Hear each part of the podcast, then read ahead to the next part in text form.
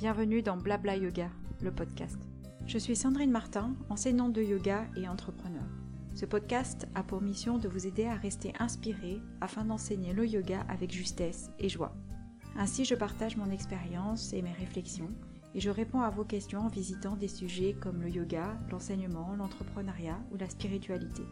J'espère que ces moments passés ensemble vous enchanteront. Bonjour, bonjour. J'espère que vous vous portez bien. Je suis ravie de vous retrouver pour cette nouvelle question.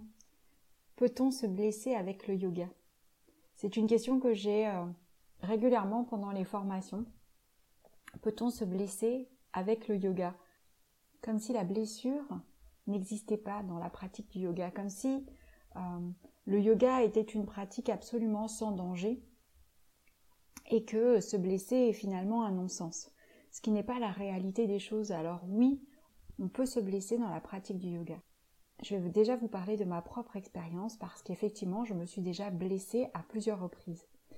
Alors dans ces blessures, certaines étaient plus fortes que d'autres, plus handicapantes, plus embêtantes que d'autres, pour la pratique et pour la vie quotidienne.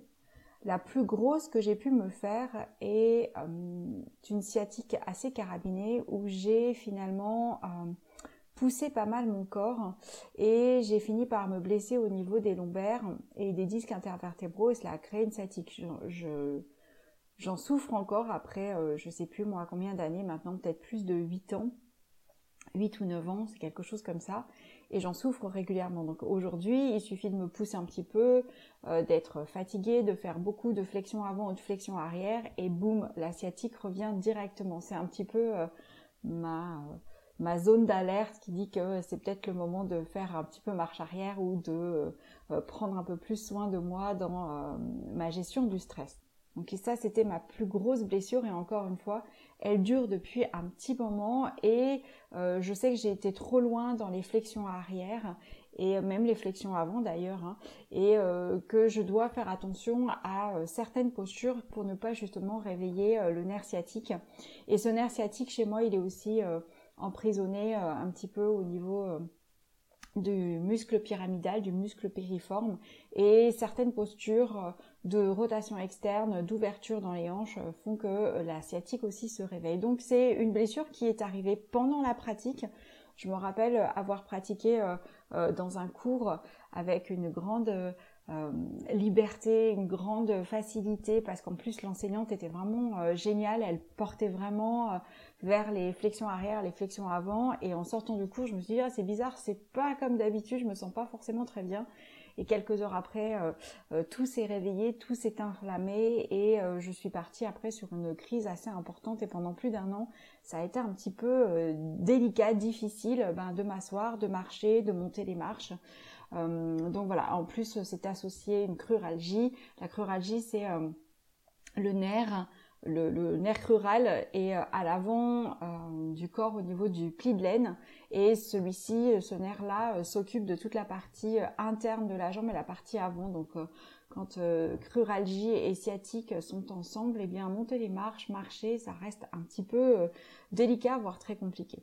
Donc heureusement ma blessure a fait que je ne suis pas allée jusqu'à une opération, mais ça aurait pu aller si j'avais pas écouté les signes et si j'avais pas réussi non plus grâce à de la rééducation, à trouver un équilibre dans mon corps. Donc ça, c'est ma plus grosse blessure. Après, je peux compter encore d'autres choses, comme une côte qui s'est légèrement déplacée dans un équilibre sur les mains. Ça, je l'ai senti dès que je suis passée sur les mains, que j'ai monté mes jambes.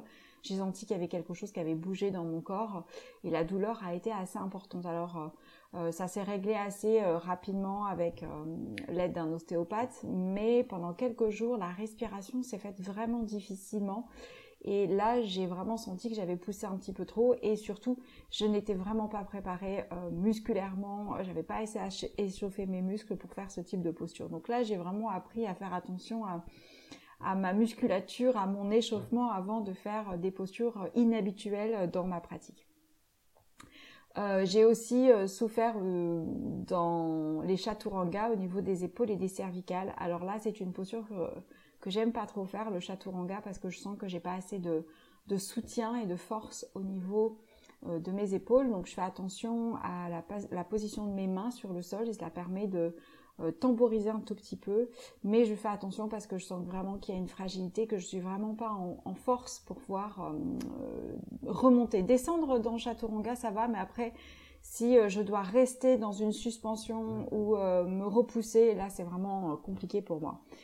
Ensuite, en termes de blessures, je peux compter une cheville dans la réception, donc en descendant d'un équilibre sur les avant-bras.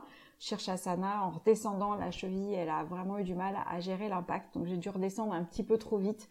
Là, pareil, c'est une petite blessure, ça s'est résorbé en quelques jours, mais néanmoins, elle était assez présente. Donc voilà les blessures que je peux compter, celles dont je me souviens, celles qui m'ont marquée parce que je me rappelle du moment, du lieu, en sortant de quelle posture, etc. Et je me suis rendu compte aussi que c'est essentiellement dans les sorties de posture que je me suis fait mal parce que j'ai mis toute mon énergie sur l'installation et la posture en elle-même et la sortie s'est faite un peu de manière catastrophique. Donc voilà, c'était un peu ma liste des blessures. Chez mes collègues, il y a pas mal de choses qui ont été répertoriées comme des côtes fêlées dans des torsions, des genoux qui se sont mis vraiment en difficulté dans les lotus avec vraiment des sensations de positionnement du corps qui n'est pas juste. Et là, ils se sont dit, bah non, là, il y a un truc qui s'est passé. Donc, vraiment pendant l'installation de la posture. Il y a aussi des hanches qui ont été un petit peu trop poussées. Trop d'ouverture, trop de flexion importante au niveau des hanches. Et il y a ensuite des grincements, l'impression de frottement aussi, des difficultés dans la marche. Et là, on a plus une blessure qui touche les articulations, donc avec de l'arthrose et de l'arthrite.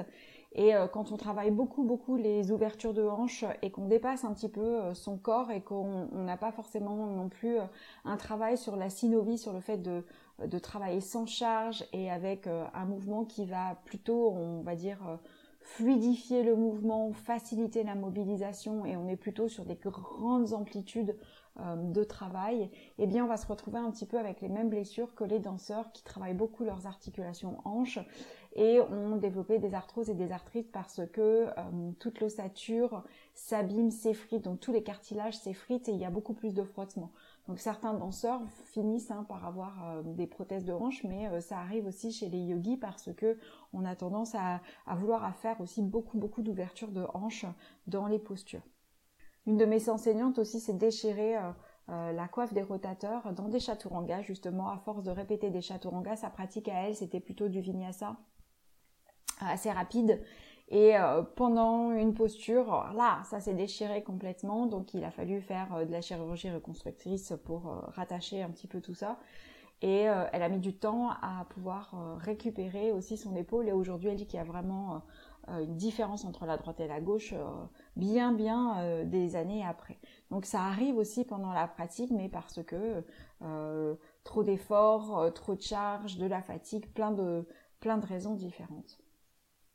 Et mon enseignant Paul Grillet nous racontait aussi que il y a bien des années, il faisait des espèces de compétitions avec sa femme et un autre ami yogi sur les pranayamas et se lançait des défis à faire les pranayamas sur de longues périodes avec beaucoup de respiration assez intense, assez forte, jusqu'à ce que parfois certains tombent dans les pommes parce qu'il y a une hyperventilation. Donc dans les pranayamas aussi, on peut arriver à déclencher des crises d'asthme. J'ai une collègue qui partageait cet effet-là, qu'une de ses élèves avait déclenché une crise d'asthme par le travail de pranayama. C'est une personne qui était déjà asthmatique, hein, donc ça n'a fait que révéler certaines choses. Et effectivement, dans certains pranayamas, il y a des maux de tête qui peuvent arriver avec une pression au niveau des oreilles et de la tête assez importante. Il peut y avoir des changements aussi au niveau de la tension oculaire et créer des difficultés d'utilisation musculaire et dans la vision aussi pour les jours qui suivent. Et la respiration peut être vraiment touchée avec les pranayamas. Donc c'est pas sans danger finalement de pratiquer le yoga. Et oui, on peut se blesser physiquement, mais aussi on peut jouer sur sa respiration parce qu'on a été un petit peu trop loin et du coup ça va jouer sur le mécanisme de la respiration. Il y a comme parfois un espèce de tabou sur la blessure. Je je me rends compte que quand on parle de ce sujet en formation, eh bien, on n'ose pas forcément dire qu'on s'est blessé ou qu'un enseignant nous a blessé dans une posture où on est allé un petit peu trop fort ou trop loin. Donc ça arrive, n'hésitez vraiment pas à partager vos blessures, à les noter, à les prendre en compte et à savoir ce qui se passe en vous.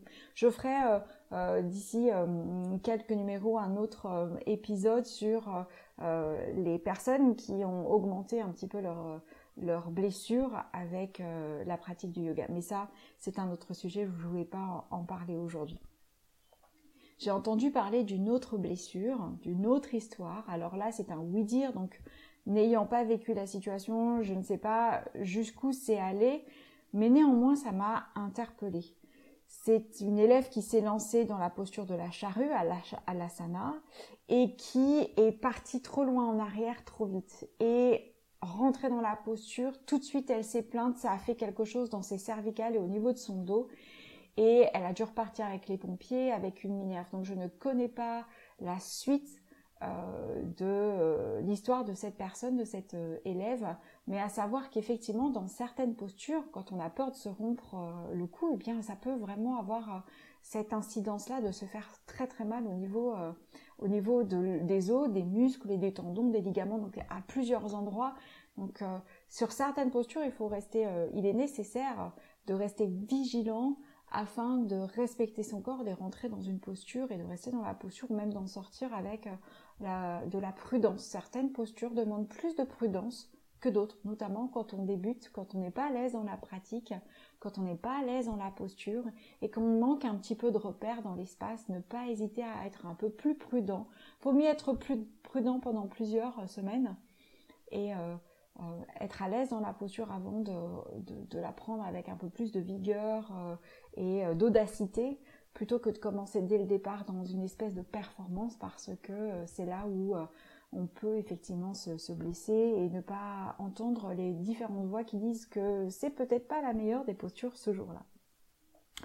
J'entends et j'ai entendu aussi des histoires d'enseignants qui poussent les élèves. Alors, il y a plusieurs manières de pousser, hein. Il y a tout simplement le fait dans une posture de déplacer un bras pour mettre le bras dans une bonne position, sauf que dans l'épaule de cet élève-là, le bras ne peut pas aller directement par le chemin que l'enseignant a proposé, donc ça peut arriver.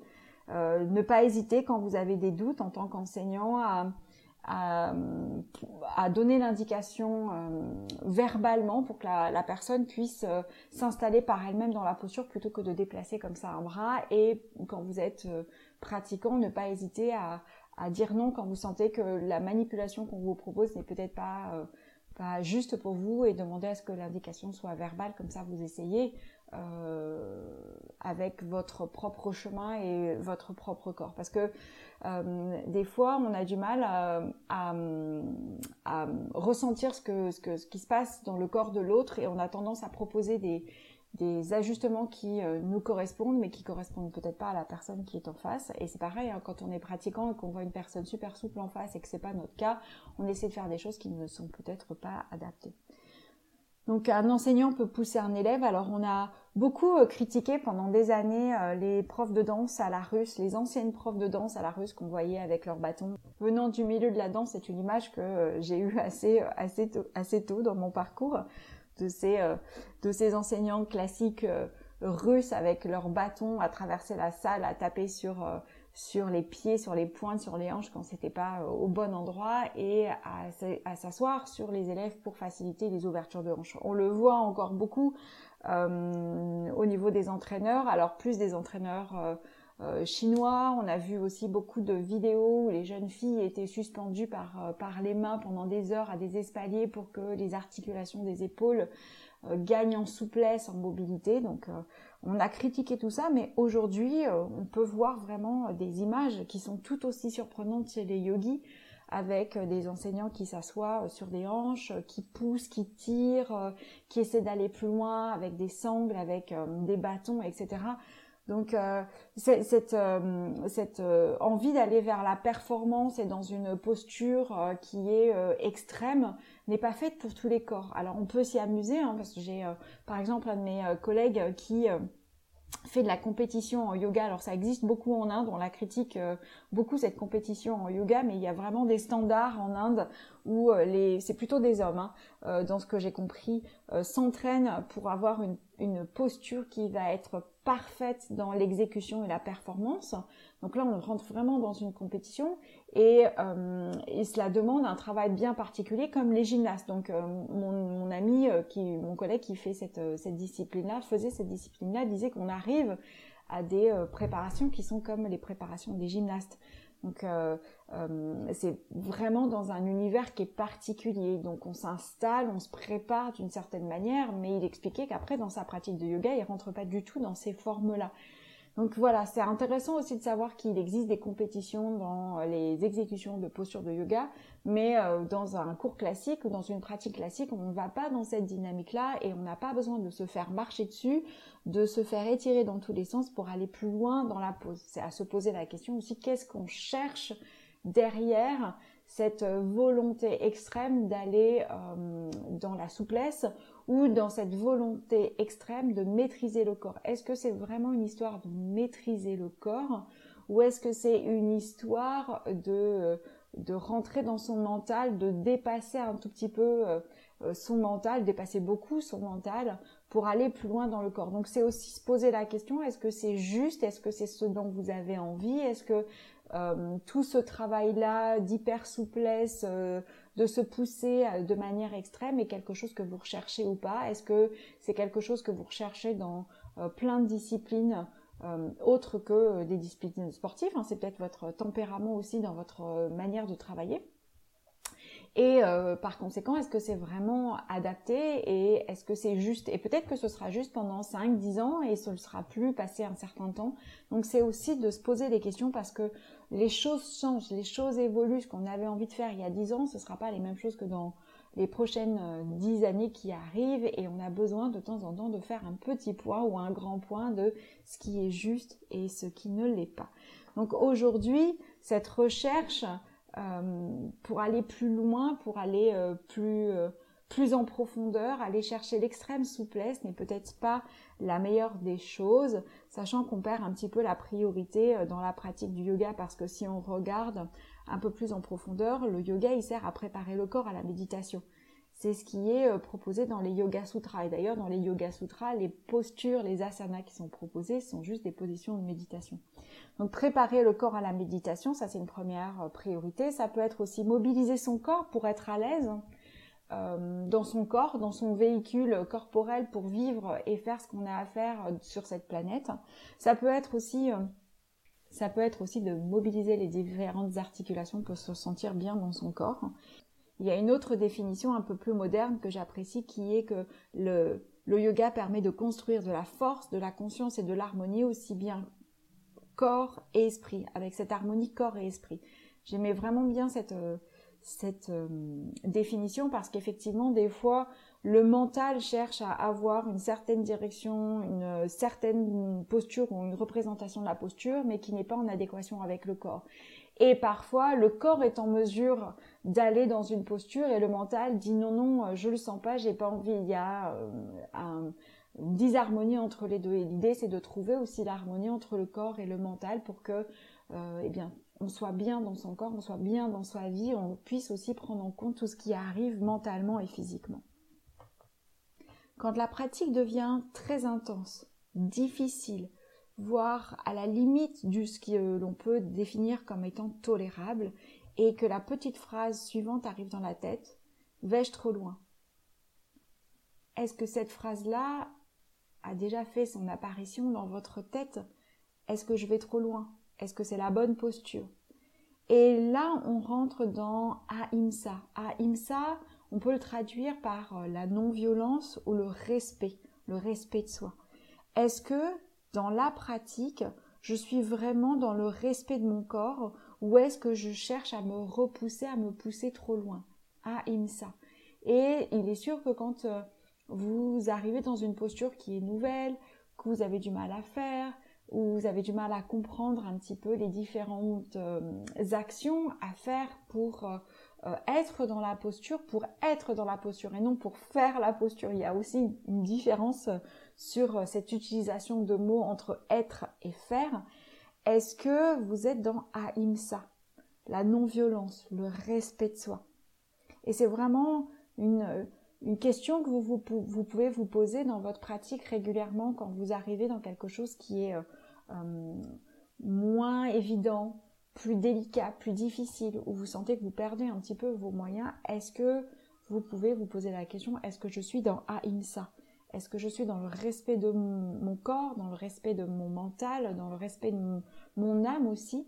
Ou est-ce que là, je sens que je suis en train de passer une autre étape? Et peut-être que cette autre étape, elle a du sens, hein. Peut-être que vous avez envie de vous sentir plus fort, vous avez envie de changer des choses dans votre vie. Et c'est peut-être aussi une petite étiquette qui vous dit que là, vous avez envie d'explorer, expérimenter quelque chose. Et ce n'est peut-être pas sur le tapis qu'il faudra le faire. Peut-être que vous allez vous dire « Ah oui, mais en fait, c'est pas dans le domaine du yoga, c'est dans un autre domaine, c'est au niveau professionnel, j'ai envie d'expérimenter autre chose, de changer de boulot, de voir les choses différemment ou encore de revoir mon environnement intérieur dans ma maison et j'ai vraiment envie de changer, de faire la révolution à l'intérieur, mettre des couleurs, mettre des plantes, enlever certains meubles, désencombrer ou peu importe parce que vous avez besoin à cet endroit-là de vous dépasser. Mais c'est peut-être pas sur le tapis, c'est peut-être quelque chose qui vous encourage à aller faire des changements, à provoquer des changements dans un autre secteur de votre vie, dans une autre sphère. Personnellement, moi, mes blessures, elles sont vraiment arrivées quand j'ai arrêté d'écouter cette petite voix, quand j'ai voulu dépasser cette petite voix en me disant bah, « c'est pas grave, on verra plus tard ». Nous avons tous connu ce moment où on se dit « on va droit dans le mur, mais c'est pas grave, allons-y gaiement, on prend son manteau, son sac et fiche, on fonce dans le mur malgré tous les signaux d'alerte ». Donc, c'est aussi ça qui est important, c'est de se dire que dans la pratique, est-ce que on écoute cette petite voix ? Est-ce qu'on écoute cette voix intérieure qui est là aussi pour nous aider? C'est pas uniquement cette petite voix qui dit qu'on est faible ou qu'on va pas y arriver. C'est aussi cette petite voix qui dit « prends soin de toi ». Et cette voix, on a tendance à l'oublier et on cherche à se dépasser un petit peu trop ou aller trop loin parce qu'on est aussi dans une culture plutôt d'influence américaine où on dit bah, « il faut y aller quand on a envie d'y aller ». Quand on a envie d'atteindre quelque chose, on passe à l'action et on y va. Donc on rentre aussi dans cette culture-là, dans cet état d'esprit-là, qui peut être justifié pour certaines choses et qui ne le seront pas pour d'autres. Donc est-ce que vous entendez, vous écoutez cette petite voix, est-ce que je vais trop loin, qui parle de Ahimsa, le respect de soi et la non-violence. Et pour terminer cet épisode, je vais finir avec une autre question. Qu'est-ce que l'on peut tirer des enseignements, des différentes blessures que l'on a eues? Des blessures que l'on a pu avoir pendant la pratique avec des pauses ou un pranayama, ou des blessures que l'on a eues à l'extérieur de la pratique, à l'extérieur du tapis, comme par exemple se faire une entorse en traversant la rue, et comment on revient aussi sur le tapis pour continuer à pratiquer ou pour pratiquer après la rééducation. Qu'est-ce qu'on va tirer des enseignements dans les blessures? Alors souvent, les premières choses qui arrivent, c'est qu'on est un peu plus indulgent avec soi-même, on s'écoute un peu plus. Parfois, on s'écoute un peu trop et on évite de faire le moindre mouvement qui va nous blesser, ou voire même, on va complètement arrêter la pratique et les disciplines sportives. Donc là aussi, c'est d'écouter ce qui se passe à l'intérieur et c'est peut-être le moment où on va se dire « bah, je vais me rendre compte que j'ai beaucoup plus de force que je ne le crois, j'ai plus de conscience que je ne le crois et je vais essayer de cultiver ce genre de choses ». Donc, une indulgence qui va être plus importante avec soi. On va être plus à l'écoute aussi, plus à l'écoute de ses sensations, plus à l'écoute des petites voix intérieures, plus à l'écoute des consignes que l'on va nous donner et que l'on va donner aussi. On va être plus dans Ahimsa, le respect de soi. Et peut-être que ces blessures-là, elles vous apprennent aussi à savoir qui vous êtes quand vous vous sentez diminué, ou encore faible parce que la blessure ne vous permet pas de faire certaines choses et vous allez certainement apprendre aussi à travailler différemment, à bouger différemment, à faire autrement. Peut-être aussi que l'enseignement et le repos chez certaines personnes, c'est vraiment un signe de j'ai besoin de me reposer, j'ai besoin de faire attention à moi. Chez d'autres, cette sensation de repos n'existe pas et on ne voit pas l'intérêt de se reposer, de prendre un bain, de s'asseoir, de se poser, de contempler, parce que ça ne fait pas du tout partie de notre tempérament et on est plutôt dans un tempérament avec de l'action régulière. Donc à vous aussi de voir finalement ce qui est le plus juste. Mais qu'est-ce que vous pouvez tirer des enseignements de ces blessures ? Qu'est-ce que vous en apprenez ? Qu'est-ce que ça va vous apporter ? Dans votre vie quotidienne et dans le futur. Et qu'est-ce que ça change en vous ? Quelle est la transition que cela vous permet d'avoir ? Donc, si vous avez déjà eu des grandes blessures ou des blessures qui vous ont freiné pendant quelques semaines, regardez ce que vous avez appris de tout ça. Qu'est-ce que vous avez fait à la place ? Qu'est-ce que vous avez eu envie de faire, de changer ? Qu'est-ce que vous n'avez pas fait à la place ? Et comment vous avez profité de cette blessure ? Bien pour évoluer, pour prendre conscience de vos envies, pour prendre conscience de ce que vous aviez envie de changer, etc., etc. Et je finirai aussi en m'adressant aux enseignants. Les blessures feront de vous les meilleurs enseignants. Parce que quand vous êtes blessé en tant qu'enseignant, eh bien vous faites attention aussi à la manière dont vous transmettez les choses. Vous avez aussi beaucoup plus d'indulgence vis-à-vis de vos élèves, vous allez avoir plus d'indulgence vis-à-vis de ceux qui vont dire non, pas aujourd'hui, j'ai pas envie de ça aujourd'hui. Et vous serez peut-être plus dans un accompagnement juste.